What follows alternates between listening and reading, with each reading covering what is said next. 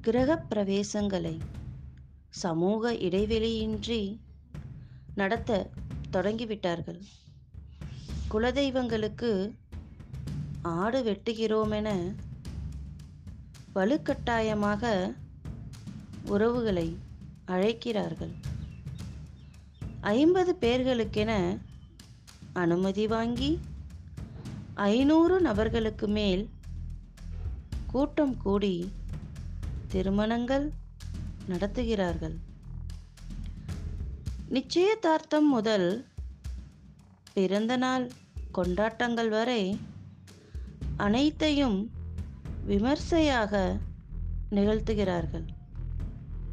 இவை அனைத்தையும் நடத்திவிட்டு ஆறு மணிக்கு வெளியாகும் கொரோனா எண்ணிக்கையை படித்துவிட்டு அரசாங்கத்தையும் மருத்துவர்களையும் வழக்கம் போல குறை கூறுகிறார்கள் எம்மக்கள்